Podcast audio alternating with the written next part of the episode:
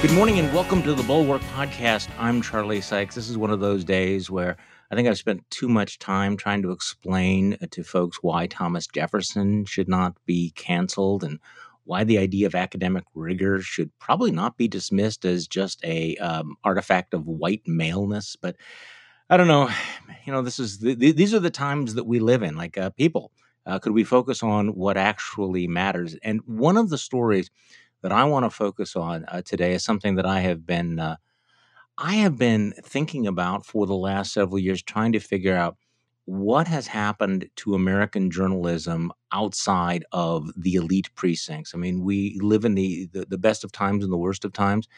I think that you could argue that right now we're seeing some of the best journalism of, of our lives coming from places like the New York Times, the Washington Post. But also at the same time, you have the gutting of newsrooms all across the country, uh, the creation of these vast news deserts where uh, there may not be any newspapers, or the newspapers that used to exist don't even rise to the level of shadows of their former self. And there is a cover story in the Atlantic magazine that really captures some of what's going on here. It is a fascinating and I will say depressing read. And the author joins me, welcoming back McKay Coppins uh, to the podcast. Uh, welcome back, McKay. Hi, thanks for having me. Glad to be back. So I, am really, not, I'm really not going to make any comments about the chirpy Midwestern accent thing. I, I, I, I, prom- I promised I wasn't. I, I want you to know that I've gotten past it. I'm over it. I just, just I, I, do you think your listeners have gotten to the point where they've heard you complain about this enough that it, no. it's just it, it's just shorthand, or is this just your own?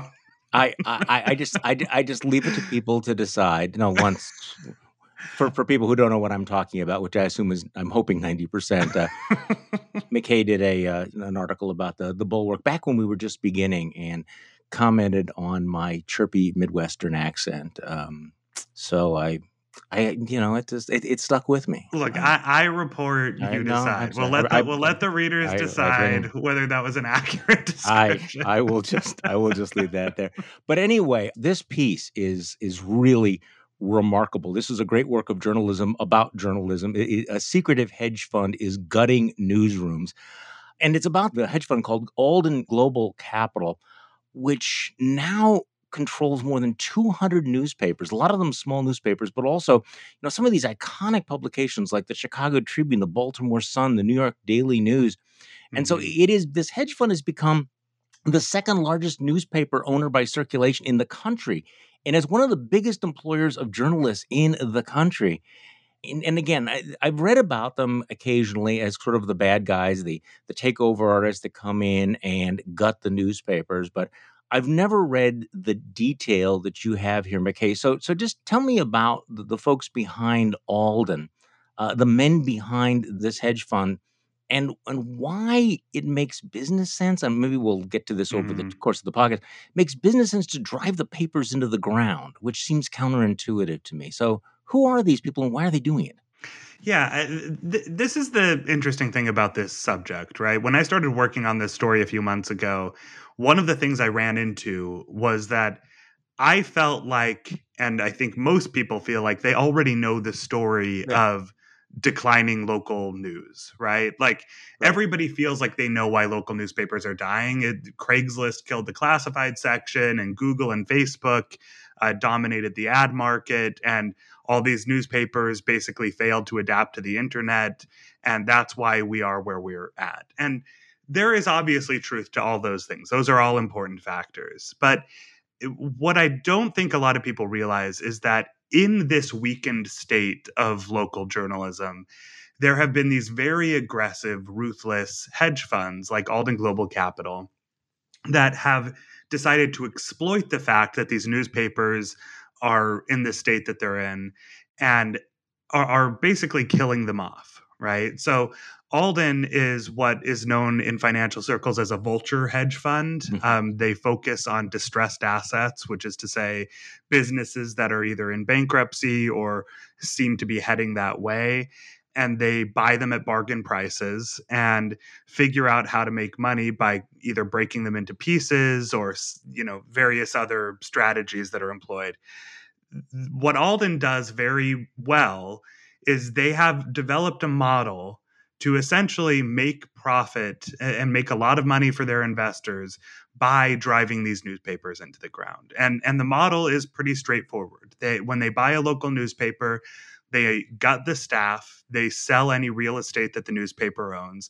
They in many cases increase subscription prices. Um, and, and you know, there's a theory that they realize that um, subscribers will not notice for a certain period of time that they're getting a worse product and paying more for it. Um, and then they'll find other ways to to increase profit margins in the short term. So, uh, in some cases, they have outsourced layout design to the Philippines. Um, they often move the reporters and editors to kind of small, depressing digs attached to the printing press, and all of this is done to maximize short-term profits. Short-term. basically wring as much cash as possible out of these publications that it can w- without worrying about the long-term viability of the papers. And that's the key point i just want to make. For alden and its investors to make money they don't need these newspapers to be long-term sustainable hmm. businesses. They all they need to do is take enough money out of the properties that it's it, it exceeds the amount they paid for them right? And then it'll show up on their ledger as a winning investment a profitable investment. And if the newspapers eventually fold or are consolidated or reduced to kind of desiccated husks that's fine by them because they can move on to other investments. this is this is what's extraordinary about it. I mean, this is sort of the ugly face of, of capitalism here that they just sort of squeeze it out uh, to get these short term profits. Um, this is not a turner. This is not your classic turnaround, uh, mm-hmm. you know, mm-hmm. um, uh, acquisition where you you buy something and then you fix it up, you make it better. Um, they they they buy it to gut it and eventually in in the, in the midterm or long term to kill it and and as you point out, all of this is happening without us knowing much about these guys. I mean, they they tend to be uh, uh, uh you know opaque. I mean, in general, uh, hedge funds are opaque, but but Alden really is, is secret. I mean, yes. so who are these guys behind it? I mean, Randall Smith, Heath Freeman, yeah. who are these guys? Yeah, the, Alden, I would say, is, is, much even more secretive than the average hedge fund. So uh, the two guys that you have to kind of know about to understand what Alden is doing are Randall Smith and, and Heath Freeman. Randall Smith was uh, a sort of pioneering vulture capitalist uh, before the term was even invented. Um, back in the 70s and 80s, he was on a partner track at Bear Stearns and had this insight. He was one of the first people to realize that there was money to be made, big money to be made by buying distressed companies and basically selling them off in pieces, right? Um, so he started his own little firm, made a massive fortune doing this with, you know, a bankrupt aerospace manufacturer, with a Dallas drilling company, um, and, and, became a very polarizing figure in on Wall Street. I actually found a uh, a profile of him in the New York Times from the '90s, where he was described as um, you know, somebody who excelled at profiting off other people's misery. Um, so he he was this very polarizing figure, but he he his insight was basically right. He made a lot of money uh, doing what he did, and I think something that you ha- that a lot of people don't know about him, even those who have kind of followed him closely, is that he even though he was making money on, in all these other sectors, he had a kind of personal interest in the media sector. He hmm. he in the 90s took his own money and helped his brother launch a alt, an alt weekly in Manhattan that was called the New York Press. And it was run by a guy named Russ Smith, that's uh, Randall Smith's brother, mm-hmm. who was this kind of mischievous, troublemaking libertarian whose defining ethos for his publication was contempt for the journalistic class. Hmm. He actually told the New York Magazine, I'm repulsed by the incestuous nature of New York journalism. He wrote a weekly column called Mugger that basically went after uh, New York City journalists by name in witheringly personal terms. And, and I think it's interesting to look back at this as one of the earliest media investments made by Randall Smith because it was essentially conceived of as a giant middle finger to journalism. Um, Randall Smith, uh, you know, since then has become much more reclusive. He moved to Palm Beach. At one point, owned 16 mansions Si- in Palm wait, Beach. wait, six, 16. It's 16. Uh, he is that kind of wealthy person. Um, he, he has more mansions than I have pairs of shoes. yeah, I mean, many more in so my he's, case. he's doing well. he he also has uh, was a major donor to Donald Trump's presidential campaign. This Um, shocks me. which which might give you some insight into how he sees the media although again he hasn't given an interview since the mid 1980s so he really has never explained himself never you know articulated his view of journalism or the media or anything else like that. But that that is the guy who really is the founder of Alden Capital along with his protege Heath Freeman. Um, and Heath Freeman just briefly basically is a um, kind of he was described to me as a sort of prototypical Wall Street frat boy. Uh, you know, the the finance bro. It's a it's a, a, a clear type. He's the kind of guy who would show up at meetings straight from the gym wearing you know sweats or athleisure. He liked to brag about his college football career.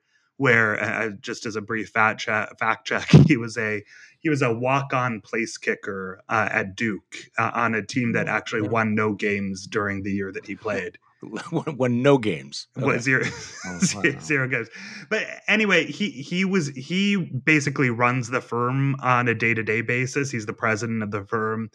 And you know if you talk to people who have been in meetings with him former publishers of Alden-owned newspapers they will say that he he you know was a very feared figure in these meetings. He would like hector publishers demand that they uh, produce numbers off the top of their heads um, eh, you know during the meetings but his his his directives to them always was cut more find more ways to cut.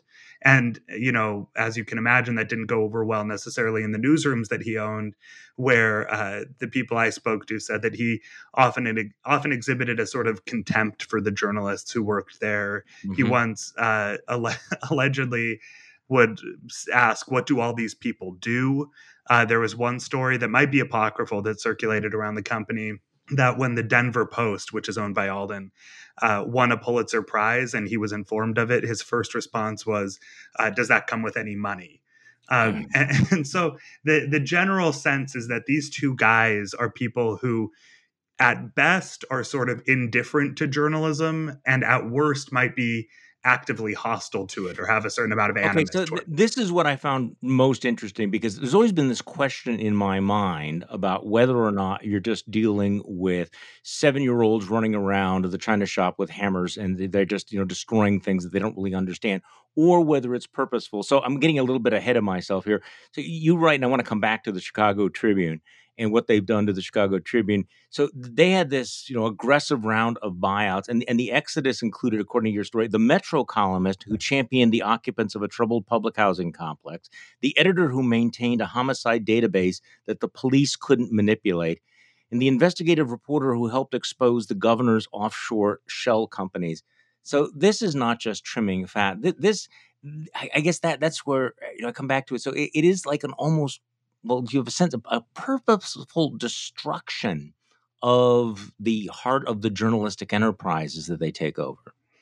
So th- this is kind of the core question. Yeah. Um, in, uh, in both circles of people who have worked with Freeman or have worked at Alden, and you know general industry observers, right? The the debate is: Are these guys just kind of straightforward capitalists who Right. have figured out a way to make a buck, and they Right. don't care what this does to the newsrooms that they own or to the communities that those newspapers serve? They're just trying to make money or is it is it something kind of more more hostile right is it something more nefarious like and, and i i can't say that i can answer for sure I, I think that there's definitely evidence especially in the case of randall smith you could you could posit you could speculate that the dismantling of these newsrooms might be something of a perk for him right?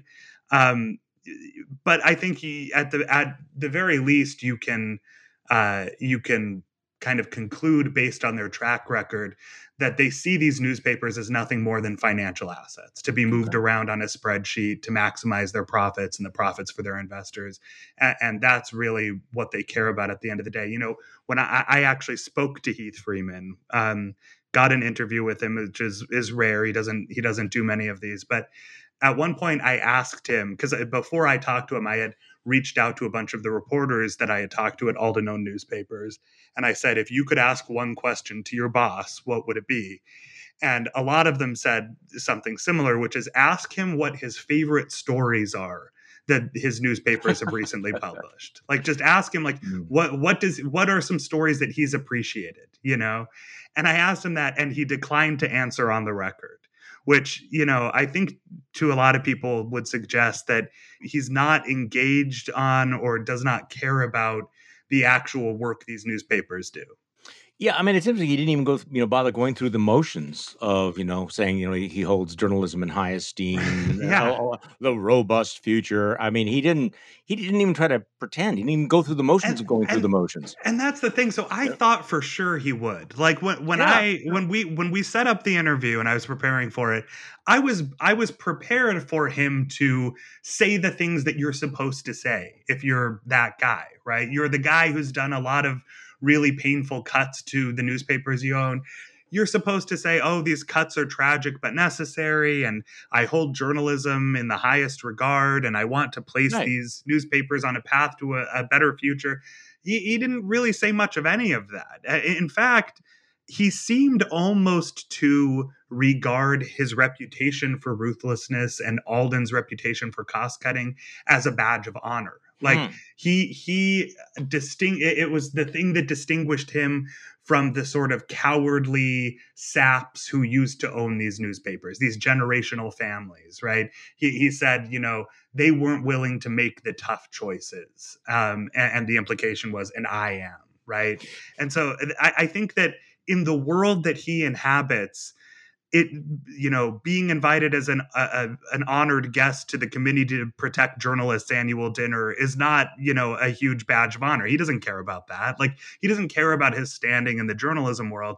What he cares about is you know maximizing profits and to the extent that he has kind of his own world where status matters it's the financial world it's wall street. He wants to be seen as a a great hedge fund manager a great investor and you do that by making a lot of money not by turning out respectable products or making these newspapers better or investing in these newsrooms. So let's just step back for a moment and, talk about why this matters. I mean, for people go, okay, well, why are you know writing an article about newspapers? I mean, that's just one industry; it's a dying industry. Mm-hmm. But you know, you've you've explained that one of the reasons why you wrote this piece was you've been watching politics. We've both been watching what's happened over the last decade, and I don't want to put words in your mouth, but that you really are convinced that a lot of the problems that we're seeing now, the polarizations, conspiracy theories, the erosion of public trust, really can be tracked back to this the, this decline of mm-hmm. the trusted sources, that the disappearance of local and mid-sized newspapers, the gutting of them, you know, has had a tremendous impact on this media ecosystem that we live in right now. Could you talk about that a little bit? Yeah. In fact, I, I would say that my interest in this can kind of be traced back to a lot of the reporting I've done on conspiracy theories and misinformation and how that's shaped our politics over the last several years. Eh, my my typical beat is politics. This is this story was a little off my beat, or it seems to be, but I actually don't think it is. There there's a huge body of research that shows that there are downstream consequences when a local newspaper disappears, right? It corresponds with lower voter turnout, increased polarization, a general kind of erosion of civic trust and civic engagement. It makes it much easier for misinformation to spread, conspiracy theories to spread. Um, there's evidence actually that city budgets get bigger and fattier uh, because corruption and dysfunction are allowed to kind of run wild without newspapers there to hold them in check. Um, and, and, actually, it, it, does influence our national politics. There was an analysis by Politico that found that Donald Trump performed best during the 2016 election in places with limited access to local news. And this is this is what's so important, right? I, I, I should step back and just say when I talk about the importance of these newspapers, I'm not necessarily arguing for the the need to continue to print out news on you know dead tree paper and deliver it to the doorstep of of you know thousands of homes in every city in America, right? I, am kind of ambivalent about or, or agnostic about whether it needs to be on paper or online. What's important is a busy, bustling newsroom of right. journalists, editors, photographers who are documenting what's happening in the city and, and digging into corruption and yeah. and and yeah yeah right do doing that work and um and and what I think is happening when you look at you know all these problems that you've talked about on your show for years and that we've both been writing about these problems in our in our um, in our politics a, a lot of them come down to the fact that there is no consensus set of facts anymore there's right. no there's no kind of um, common starting place that we can have our big debates uh, from right? And that and that comes down to the fact that there just aren't as many news outlets aren't as many journalists helping to establish those facts. Newspaper local newspapers in poll after poll survey after survey are the most trusted parts of the media. And so when they die and when they they disappear there's a trickle down effect of distrust across the whole media sector and and that's what we're i think dealing with today. I i, I don't think you can overstate this. I mean on a number of different levels. I mean uh, a little bit of my background i'm i live in wisconsin because my father was a newspaper man. We moved here when he went to work for the milwaukee sentinel which was owned by the milwaukee journal. I was a reporter for the Milwaukee Journal back in the day, back in the early mm-hmm. 70s. Uh, I was the city hall reporter, so I covered city government along with others, and we covered local government and state government intensively. I mean, you look back at these old newspapers and the degree, the detail of our coverage, the detail of the investigative reporting, of the watchdog reporting, mm-hmm. and now you look at the the newspaper and it looks like a shopper. And so you have a number of different consequences. Number one, that you don't have the people who are covering, uh, you know, local government. You don't have the eyes on state government, and what that also means is that you have less civic engagement at the local and state level. And so all politics becomes more national. I mean, I yes. think that's one of them. Yeah. You're right about the erosion of truth and, and, and trust, but also, um, you know, back in, you know, a few years ago when I was a reporter, I mean, everybody knew who the leaders of these of the community were, uh, you know, prominent citizens, the county executive, people were engaged in all those issues.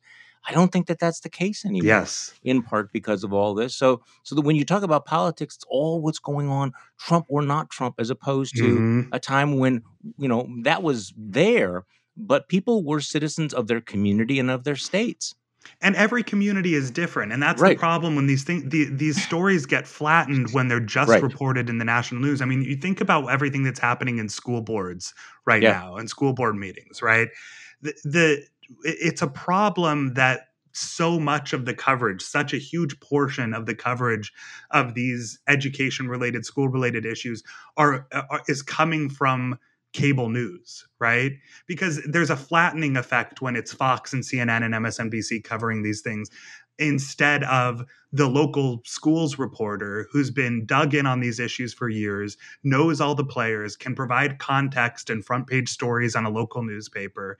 And, and you know, if if people were getting their news on these things from their neighbors who happen to be journalists, I think you'd have a much different situation than you do now, where it's you know primetime cable blowhards who are fanning the flames of culture war constantly right? Well, yes, and, and I also worry this. This may be secondary, but I also worry about the farm team for journalists. Um, mm. That we have a lot of young journalists who work very hard, do outstanding work, but but uh, there once was a time when they would have honed their craft in these local and regional newspapers. You'd work for the Milwaukee Journal, and then you'd end up in the Washington Post or the New York Times. But you would have you know put in a decade or more and now we have people for national publications who have never reported locally, have never covered mm-hmm. a school board meeting or a city council meeting or a legislative meeting. Yeah, and, and, and it does have an effect. I mean, I, am actually an example of this. I will say that, you know, I, I my my local journalism experience came from internships when I was in high school and college. Yeah, and immensely important. Right. So, you know, I wrote for the Metro West Daily News in Massachusetts growing up, and I reported for, I wrote for um, the Deseret News in Salt Lake City in college. But when I it was time it came time to apply for jobs out of college in journalism, I sent in applications to a ton of local newspapers across the country, but they just don't have that many jobs, right? And so, where, what I ended up doing was taking a job in New York City at a mm-hmm. magazine, mm-hmm. and I've been in New York and DC ever since. And I, I actually think that's a hole in my own journalism experience. Like, I wish that I had spent a few years at one of these newspapers covering you know being the being the second or third reporter on city hall or the state house or covering police or crime or something like that. Those are those are important journalistic skills that you just don't get if you go straight into the national media. Okay so i, I want to uh, let's go into your story because the portrait you paint of what happened to the chicago tribune i think is just this perfect example of what we're talking about here. And so i want to i want to start there and some of the people that you talked to right after this Thanks for listening to today's Bulwark podcast, and a special thank you to all of the Bulwark Plus members. We launched Bulwark Plus a year ago, and I don't think we really had any idea back then how fast it would grow or the kind of challenges we'd all be facing in the post Trump era. If you've been listening to us or reading our newsletters, the in depth pieces on our homepage, you know that we are committed to telling you what we think in a thoughtful, non tribal way. But we're also not going to pretend these are normal times, and we're not afraid to try to make a difference here at the Bulwark. And we intend to keep fighting because the challenges to democracy are more urgent than ever. None of this would be possible without your support, and we're very grateful. If you haven't signed up yet for Bulwark Plus, please consider becoming part of the Bulwark community. And if you already have, thanks. We think you're in great company. Okay, we are back with McKay Coppins of The Atlantic, who has this uh, absolutely uh, extraordinary cover story about uh, the, the, hedge fund that has been destroying newspapers all across the country. So, your piece starts in Chicago with the Chicago Tribune, which, as I was growing up, I just remember the first time that I ever saw the Tribune Tower, which mm. is this just majestic building and kind of a symbol of the power of the Tribune. And, and it's now a symbol of what's happened to that newspaper, isn't it?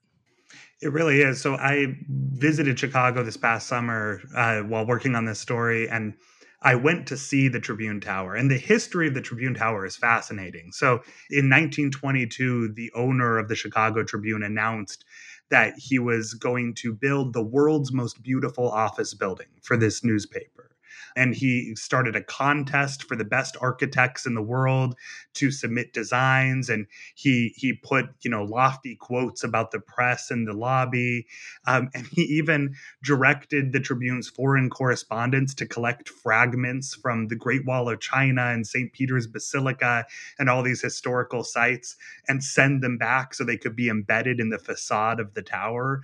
Um, and when it was finished in 1925, it was kind of this remarkable architectural spectacle, right? And it stood for the power and prestige of the Chicago Tribune and its central place, not just in Chicago, but in the, the entire Midwest region. It was one of the most important newspapers in the country.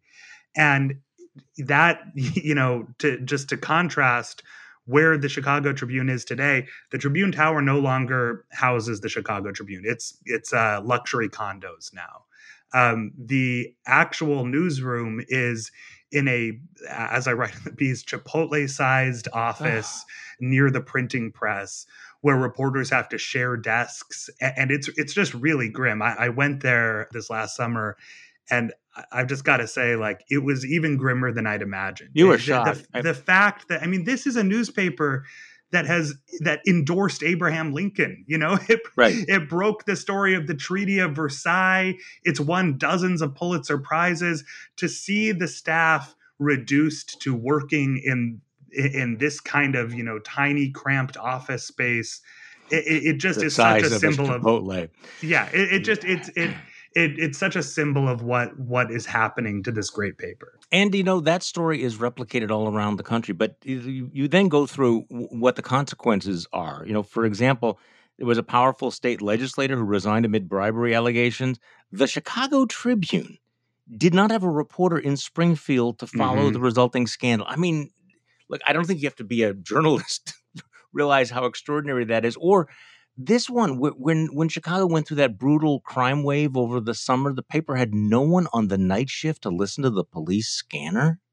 Which again, ah, like which, which 10 years ago would have been unthinkable right? Like you they, they, any self-respecting newspaper would have somebody 24 hours you know listening well, to the course. police scanner. You show up when the, where the police are showing up. That that's just that's kind of the blocking and tackling of metro reporting and and they weren't able to staff it because they didn't have the resources so then your your piece starts in Chicago, but it ends in Baltimore, where you also have a tremendously storied newspaper, the Baltimore Sun. You know, which again was kind of legendary. I mean, this was the mm-hmm. wasn't that H. L. Mencken's newspaper, uh, yeah, the, the, the, yeah. The, Baltimore Sun. I mean, this was a a national, international paper, and it's also been gutted by these folks, hasn't it? Yeah, and you know the Baltimore Sun actually was the uh, the kind of site of the most aggressive revolt from uh, from reporters against Alden. Uh, when it when it looked like Alden was going to buy the paper, uh, the Sun staff basically launched a public relations campaign to rally the city against Alden. Uh, they were looking for new owners. They ran editorials. They had rallies uh, to try to basically stop the sale from going through. Um, and, and, they got some traction. You know, they actually found a local philanthropist named Stewart Bainum who wanted to, you know, emerged at the last minute to try to buy the paper uh, from Alden and turn it into a nonprofit. Uh, he wasn't able to do that. Alden kind of, at least in his account, sort of torpedoed the deal. And uh, you know what's left is a again a, a, a dramatically reduced newspaper that once employed hundreds of journalists and is now kind of scraping by uh, trying to survive. And it, you know, it's really sad. I actually talked to David Simon. Uh, I know. The, I thought it was, yeah, yeah. The, so the creator of of the Wire, he spent his formative years as a crime reporter, police reporter at the Baltimore Sun, and you know he said he he made clear that this isn't just Alden, right? The the Baltimore Sun, like a lot of newspapers, has been under a succession of hapless or corrupt or greedy owners, right? But but Alden is sort of the most ruthless and the most brazen. Um, and you know what he basically said was you look at this city, Baltimore, which David Simon knows better yep. than anybody. Baltimore has always had problems. There's always been corruption. There's always been police misconduct, all, all this stuff that was in The Wire and that he's written about. But he said, you know, back when I was a police reporter there, it, you know there was this understanding that if things got really bad if if you know some government official or cop or whoever was doing really bad stuff eventually the baltimore sun would find out about it and it would end up on the front page, right? And he said, today, the bad stuff goes on for so long that by the time you get to it, institutions are irreparable or damn near close. And I think that that's a that's a perfect kind of encapsulation of what it means to these cities when their newspapers are gutted. No, I, I mean, I, I think it was wasn't it uh, wasn't it Mencken himself who said that conscience is that small voice telling you that somebody may be looking which is which exactly. which is really the which yes. is really the, the function and and so in state houses all around the country people know that no one is looking you actually i, I thought it was very interesting you david simon who's I, am by the way i'm convinced the wire is still the greatest tv show ever mm-hmm. um, and its portrayal of journalism is the best i think i've ever seen and and mencken you know you know talked about what it was like being a, a columnist uh, in in baltimore and life it the, the, life of kings yeah and at the Sun's peak, it employed more than 400 journalists with reporters in London and Tokyo and Jerusalem. Its World War II correspondent brought firsthand news of Nazi concentration camps to American readers. Its editorial page once had the power to make or break political careers in Maryland, and now it is what it is. So, and you know, uh, I I want to just pause to say, yeah. you know, the Baltimore Sun still has good reporters and editors there, and so does the Chicago Tribune. And you know, since this story has come out, I've seen some pushback from some of the people who are still on staff at these papers who still have pride in their papers, and sure. they, and you know, they don't want to see us, you know, digging the grave for the Chicago Tribune or whatever. And and I would just say this: the people who have chosen to stick around at these papers and try to continue to do this work should be applauded, right? They're doing Well, important sure. work and they're doing good work, but the conditions that they're working under are increasingly impossible. And asking them to cover a city the size of Chicago or Baltimore um, with the resources that they have is effectively impossible. And so, uh, you know, it, it the Baltimore Sun is, is continues to break important stories, but on the trajectory that it's on, I think it's an open question how much longer they'll be able to do anything approaching, you know, serious metro journalism. So a few years ago, I was on a commission that was sort of wrestling with some of these issues, and I don't know that we came up with any answers here. You know, what do you do about the death of local journalism? Because, as you pointed out, the consequences are really profound for democracy, for our, our, our, our civic life. You know, and you go through the various things that have happened in newspapers. You know, you mentioned them. You know, the internet, uh, Craigslist killing all the classifieds, which had a much bigger impact than I think anyone ever imagined at the time. Mm-hmm. Uh, you know, Google and Facebook, uh, you know, basically hoovering up all of the the ad revenue, and then of course you have the vultures like like Alden who are gutting these newspapers. So I guess the question is that in a free market, if there is a if there is a demand for local journalism, what are the prospects of someone stepping in and saying, okay, let's actually try to recreate local journalism? Is, is, the marketplace in a position to come up with alternatives to these gutted newspapers? You know Mm. what I'm getting at? I mean, so it's Yeah. Baltimore, you know, so Yep. that has happened in some places, I suppose. You've had billionaires who came in and, uh, you know, you know, a billionaire bought the Washington Post, a billionaire bought the Los Angeles Times, but that's not going to happen everywhere.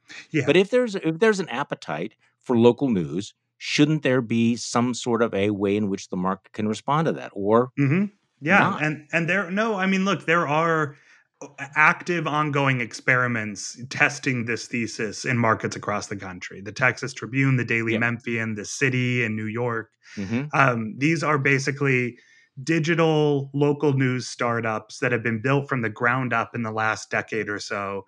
Um, you know, most of them are nonprofit. They're funded by a combination of donations, um, subscriptions, the the advertisements. So, you know, they are still uh, trying to make money the old-fashioned way, but they're also benefiting from other types of uh, of funding. And and you know some of them have had success. So to go back to that guy stewart bainum i talked to the philanthropist who tried to buy the baltimore sun. He told me that after losing the baltimore sun uh, deal he went uh, went through all of these kind of local news startups and spent time talking to the people who were running them. And he said that he was uniformly impressed by the journalism they're producing. They're doing good work. Uh, but his biggest takeaway was that they just needed all of them much more funding right Yeah. um, that that his quote to me was you need real capital to move the needle otherwise you're just peeing in the ocean and so what he actually is doing is he's launching um, a a pretty significant challenger to the Baltimore Sun next year in Baltimore. It's going to be called the Baltimore Banner. It's an all digital nonprofit outlet. Um, he's going to start with a newsroom of around 50 journalists, which Hmm. is close to the size of the Baltimore Sun, have an annual operating budget of $15 million, which is fairly unprecedented for a local outfit of this kind. Um, and he basically wants to make this a new publication of record. It's not just going to be government accountability reporting, though that will obviously be important, but it'll also cover sports and art and local restaurants and local culture and all the things that kind of bind a city together because that's the other thing that you lose when one of these newspapers closes right? It's the, these newspapers act as sort of a binding agent for the communities that they're in. And uh, he wants to recreate that. And so th- this is kind of the biggest experiment of its kind. A lot of people in the industry will be watching it closely to see if he can make it work. He's hoping that within five years he can make it self-sustaining through subscriptions and donations and uh, and you know that's the goal. And and you know I, I do think there is still a market for it you know even it, it should be noted that alden the a lot of the newspapers they've been buying more recently like the chicago tribune actually were still turning profits when the when alden bought them. Um, and they still you know decided to do dramatic cost cutting to increase the profit margins. But there clearly is still a market for this kind of journalism. But what i worry about this goes back to the beginning of our conversation is that you know readers will lose their taste for it if they go too long without serious local news outlets, right? Eventually, people will build new habits and become used to getting all their news from cable or talk radio or Facebook or whatever.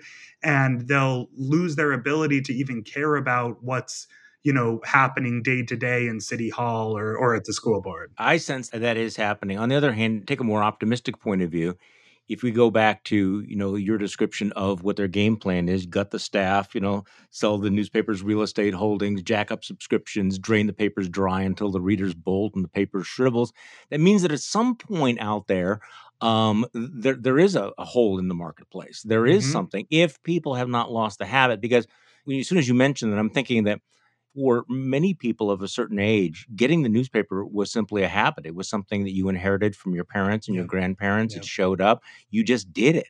It was like having milk delivered to your house, which also no longer happens. but if you get out of that habit, if that institutional memory, you know, fades and dies, then it's gonna it will be hard to build it all from scratch. So it's not just building the the organization. It's it's building the the habit and the appetite and the mm-hmm. and the and the level of interest. So that's a, that's a significant challenge. And I think that that's the that's going to be the challenge that the Baltimore Sun faces, and that's kind of the the goal, right? They have to create new habits. This isn't going to be a right. newspaper that winds up on your doorstep.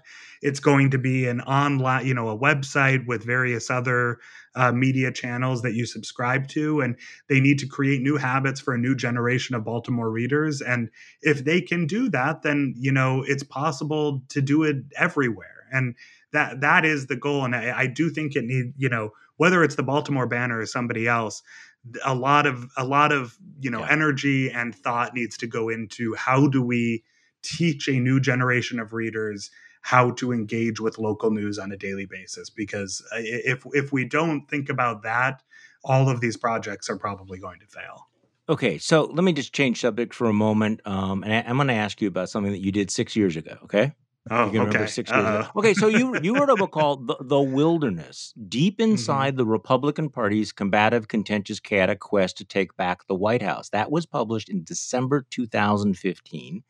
I don't know that anybody could have predicted that uh, that was going to be Donald Trump.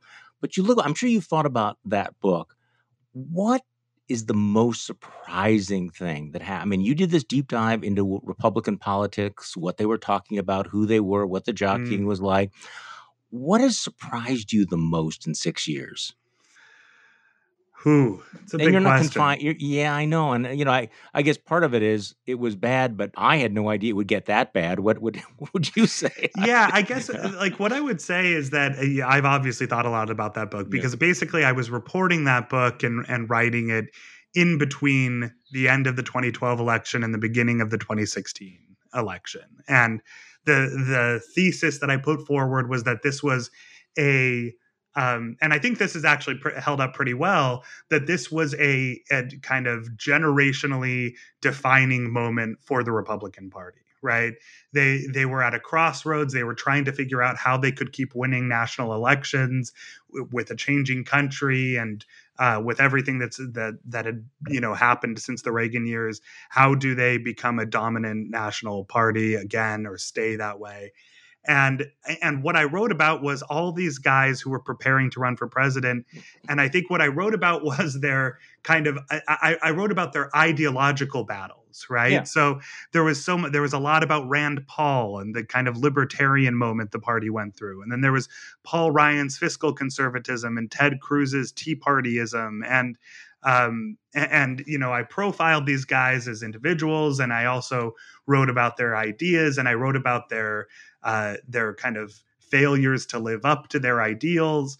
And, but but it was all about about their ideas, and I, I guess probably uh, what I was most surprised by was how quickly this entire generation of leaders in the Republican Party were willing to kind of yeah. dispense with these That's ideas right. um, to get in line behind this guy Donald Trump, who who is a character in the in the book as well, but not nearly as big of a character as I you know he should have been in retrospect. But like I, I think I just wasn't prepared for how quickly.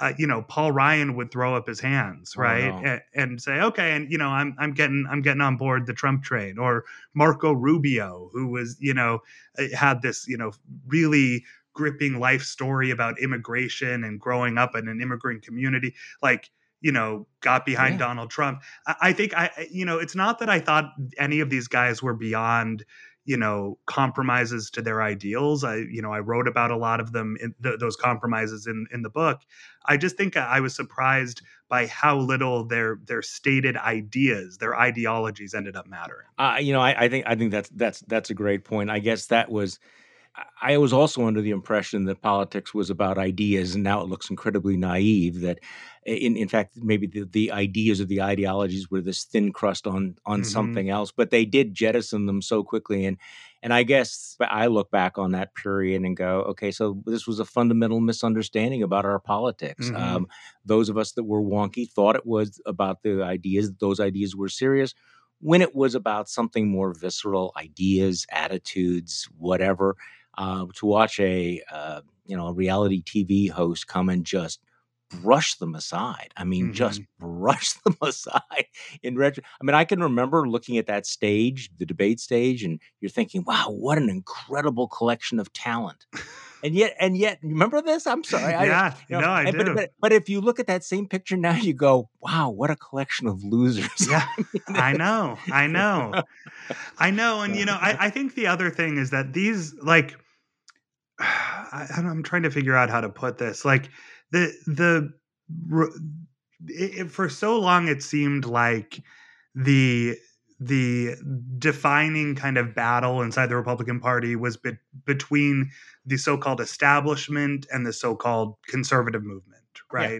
that that was the the key tension and i can't tell you how many thousands tens of thousands of words i've written about that battle and I think that what's interesting is that you know if I go back and look at that book and I look at the I you know if I look back through my notes and see who my best sources were, mm-hmm. you know a lot of those people who were more establishment figures have become the fringe, right? And the people right. who seemed like the fringe at the time are now the establishment, right? And so yeah. you know when I look back at that book so many of the themes of that book were people, you know, these political leaders, people like Bobby Jindal, who's a Rhodes Scholar oh, wow, yeah. and finds himself, you know, basically playing culture war with the Duck Dynasty guys to to try to carve out a space for himself in the Republican primary. Um, you know, all these guys are kind of trying to contend with the reality that they don't fully understand the base of their party right? And i think that that ended up being true just in ways that nobody could have predicted. I think that's the key is that we me um, as well as many of these candidates just fundamentally did not understand the base of their party. They thought they did and everything was a was a rude surprise. Now it's always good to go back and think okay what what was I thinking back then? Why yeah, yeah. why why did I think that Marco Rubio would be a strong stand up guy? so like, or, I mean, you know, it's strange. Or um, Lindsey Graham. Well, at least he's a strong, mm. independent minded maverick. And we could we could sort of go through all of them. I know. And I uh, know. Uh, n- none of them seem plausible. McKay Coppins, thank you so much for joining me. I appreciate it very much. This is an absolutely fascinating story for me. I, I think for people who are concerned about democracy, about our politics for me personally, as a former recovering journalist, uh, the the cover story in the November issue of the magazine is a secretive hedge fund is gutting newspapers. It's an extraordinary story, extraordinary job. So, uh, thank you for writing the piece and for coming on the podcast today, McKay Coppins. Thanks for having me on. I appreciate it. And thank you all for listening to today's Bulwark podcast. I'm Charlie Sykes. We'll be back tomorrow, and we'll do this all over again.